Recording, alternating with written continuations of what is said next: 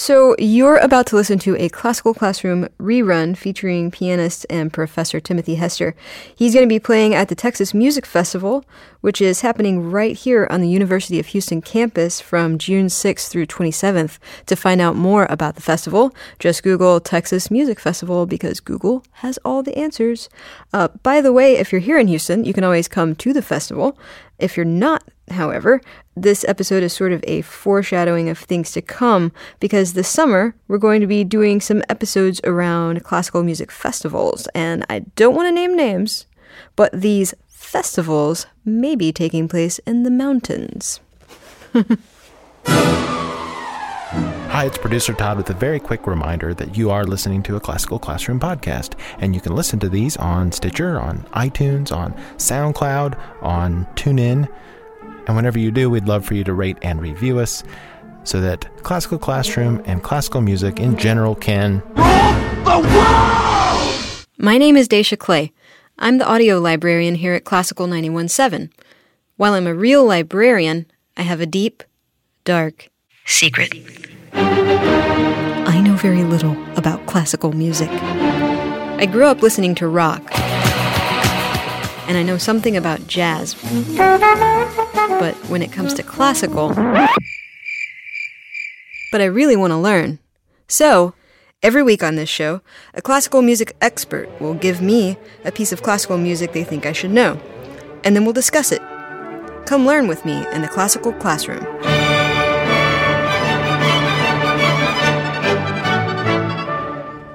Everyone. Welcome to the Classical Classroom. I am your host, Dacia Clay, and today my instructor is going to be an actual instructor, Professor Timothy Hester from the University of Houston Moores School of Music. He is the Associate Professor of Piano and Director of Keyboard Collaborative Arts there. Welcome to the show. Thanks, Dacia. I'm really glad to be here to instruct you. Yeah, this is, I mean, I'm going to get an actual bona fide lesson from a certified professor. so tell us a little bit about what you do. What is, for example, um, Director of Keyboard Collaborative Arts? What, is, what does that mean? Well, collaborative playing is when you play with other people.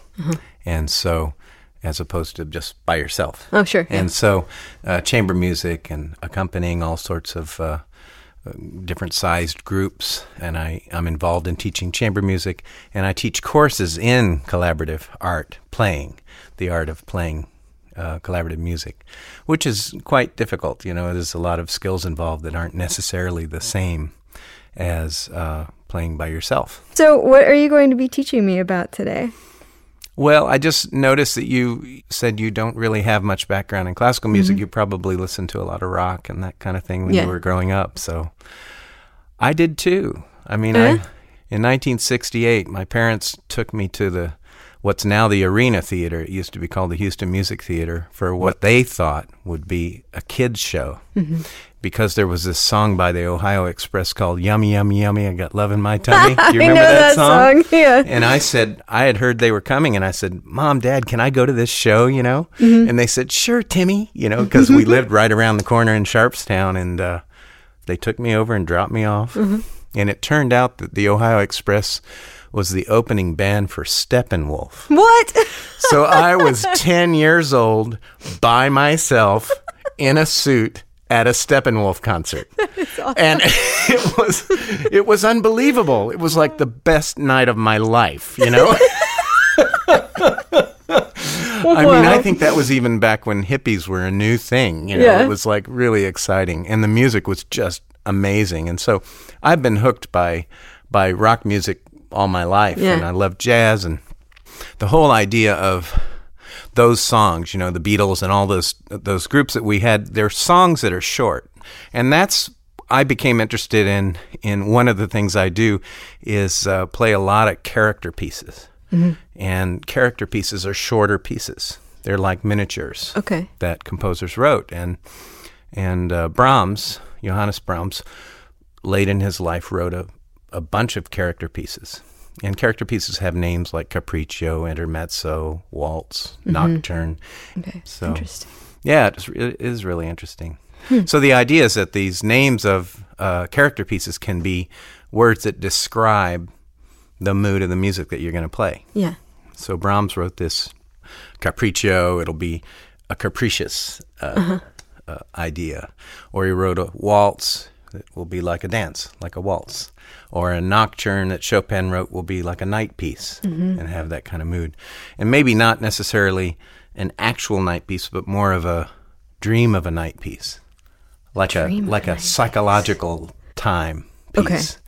that you imagine a nocturne Yeah. you know so it doesn't really have to be music that you snore with but it can be music that you just you hear and then it takes you to another world and you kind of go into a daydream and listen to it Like captures the mood of Right. of nighttime Right. rather than okay. Got it. and so what brahms did he wrote um, late in his life this group of six pieces called opus 118 in 1893 and the first two pieces are sort of linked together they're uh, they have similar tonality and uh, and the first one sort of sets the table for the second one Okay. and they're beautiful pieces. They're really beautiful. And Brahms, you know, he's a he's a master at writing in this form because he's a master of of nuance, mm-hmm. which I think comes from having a very nuanced personality and also nuanced technique of composition. Can you tell me a little bit about Brahms? Like when did he live and who were his contemporaries, that kind of thing? Well, Brahms was born in 1833 and died in 1897. Those are his dates. He also had dates with Caroline and Diana and Gretchen and people like that. No, I'm just kidding. and uh, no, he spent most of his life hiding in the bushes watching Clara Schumann with some binoculars. he had a he had a close relationship with Robert Schumann's wife, Clara Ooh. and Robert was a mentor of his, and, and he had a very close friendship. No one really knows the extent of their relationship, but he dedicated many pieces to her, and this is one of them.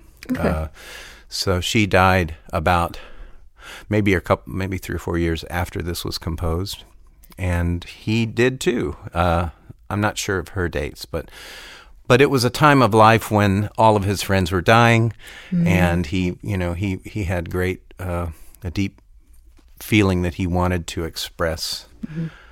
I guess music that could console people. Yeah, it is a really, really lovely piece. Well, I'll play. I'll go ahead and play. Maybe I'll play both of them in a row because one leads to the other very well, and then we can talk about them. That sounds good. Okay. Yeah. They're both intermezzos. So they're, are, the first one is marked Allegro non assai, ma molto appassionato. So that means not too fast, but with great passion. Okay. And uh, the second one is marked Andante teneramente, which is uh, usually you think of it as a walking pace, although I like to think of it an andante as if I was in a canoe. and I'll explain Why that canoe? later. Okay. And Okay. teneramente means caringly, you know, like you're holding a baby or something like that. I had no idea that musical notation was so descriptive. it can be unbelievable. Like in Beethoven's markings are, are really they're like huge long descriptions. But that's what that's the most important thing and that you understand what they mean. I mean, I had a student that I it, the marking was allegro con brio and I said, "Well, do you know what that means?" And they said, "Well, it means it means uh fast and then they weren't sure what con brio meant and they guessed that it meant fast with cheese but that actually means fast with fire Oh, so wow. anyway i'll try this Okay. first one and go to the second Sounds good.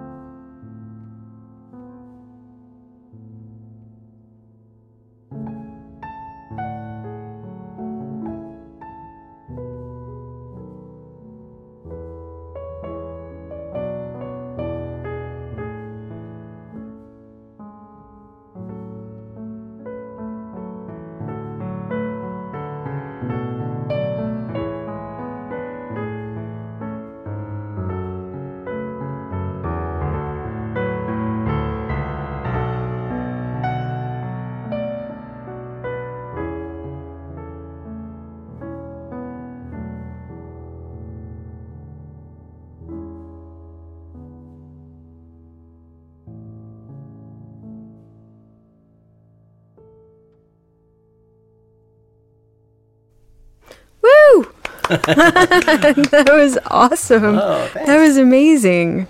Yeah, I had one of those moments where I was listening to you play and I was like, I can't believe that I get paid to do this. a personal piano performance. I can't believe I don't get paid to do it. No, I'm just kidding. I get paid with my company. that was fantastic. oh, thank you. wow. It's beautiful music. You know, it's It just is. that's what is so much fun about it is that you you just you pour yourself into it, you know, and and every single time you play it, you'll find different things, and and depending on your own mood and and uh, how fresh and alive you feel, you you really can uh, lose yourself in the music. Definitely. It's very sort of mesmerizing. It's just so, it never, except for very, very briefly, it, it just kind of keeps flowing on and on. You know, as, as I was listening, uh, that was one thing I noticed was that, that the piece, like the both, both of those pieces are just, they're just chock full of notes.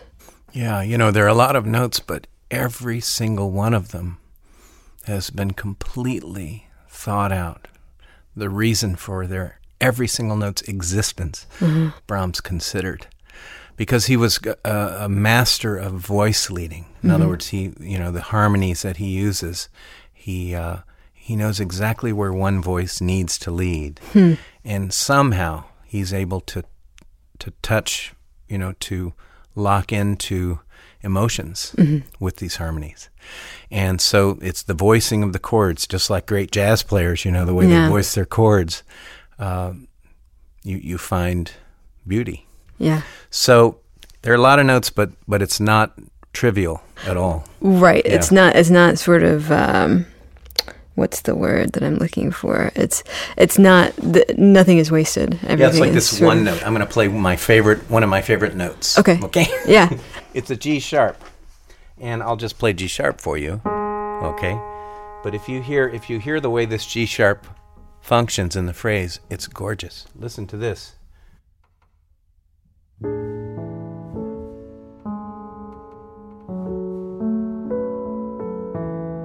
So you'll hear the G sharp here.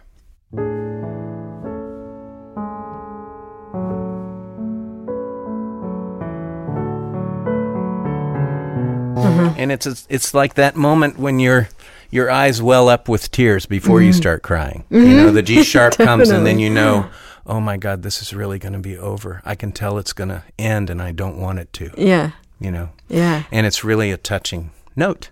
And yet, if you don't know that, if you don't know the theoretical reason, you can still react to it. Mm-hmm. And yet, knowing the theoretical reason, you think, "Oh my God, this guy's brilliant! How did he think of doing that?" You know.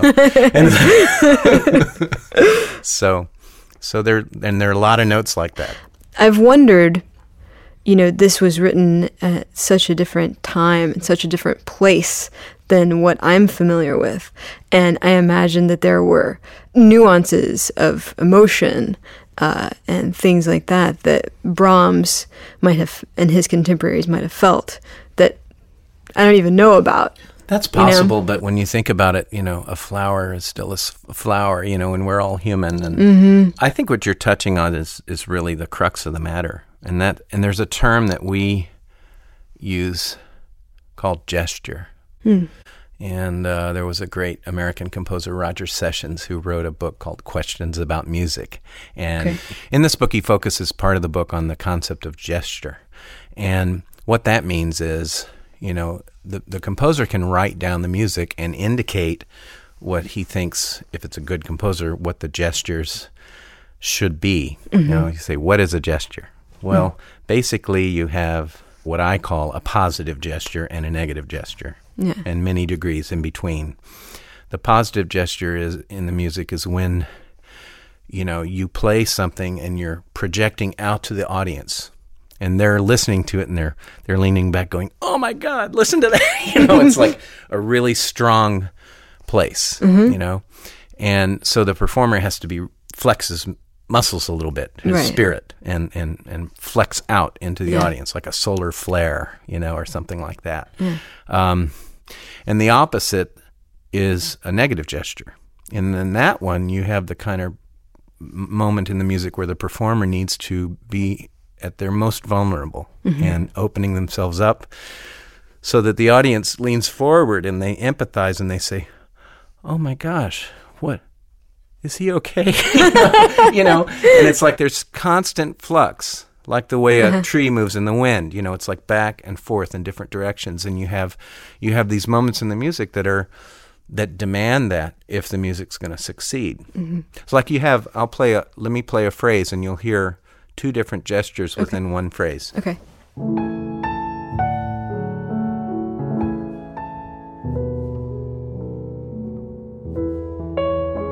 See, that was just a simple moment where you had one phrase that went out Yeah.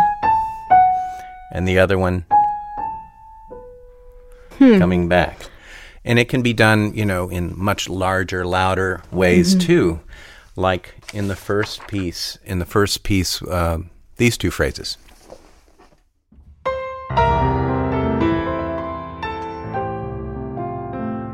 The two phrases are different, even though they look rhythmically the same. You have these harmonies that go out and then some that pull in. It's like almost Like a waves, yeah. Exactly. Yeah.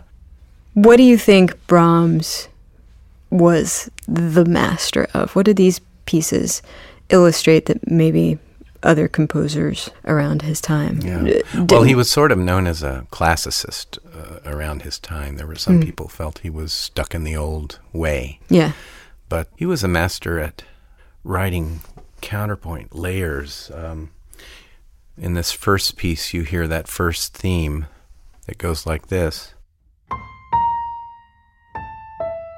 It's just a simple melody. It's a motive that comes, and then going against that is this accompaniment that comes up.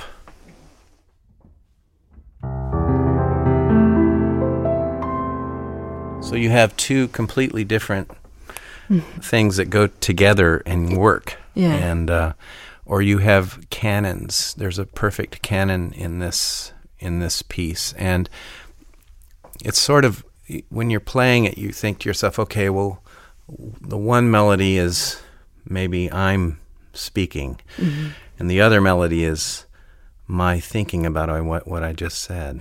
Thinking, you know, was that is that what I really feel, or I feel it so much, or Such you an know, awesome way to think about uh, that. and there's all kinds of places in this music where you can, you know, you can put yourself into it, and it Mm-hmm. actually speaks the way that you feel, you know. I see. So Wow.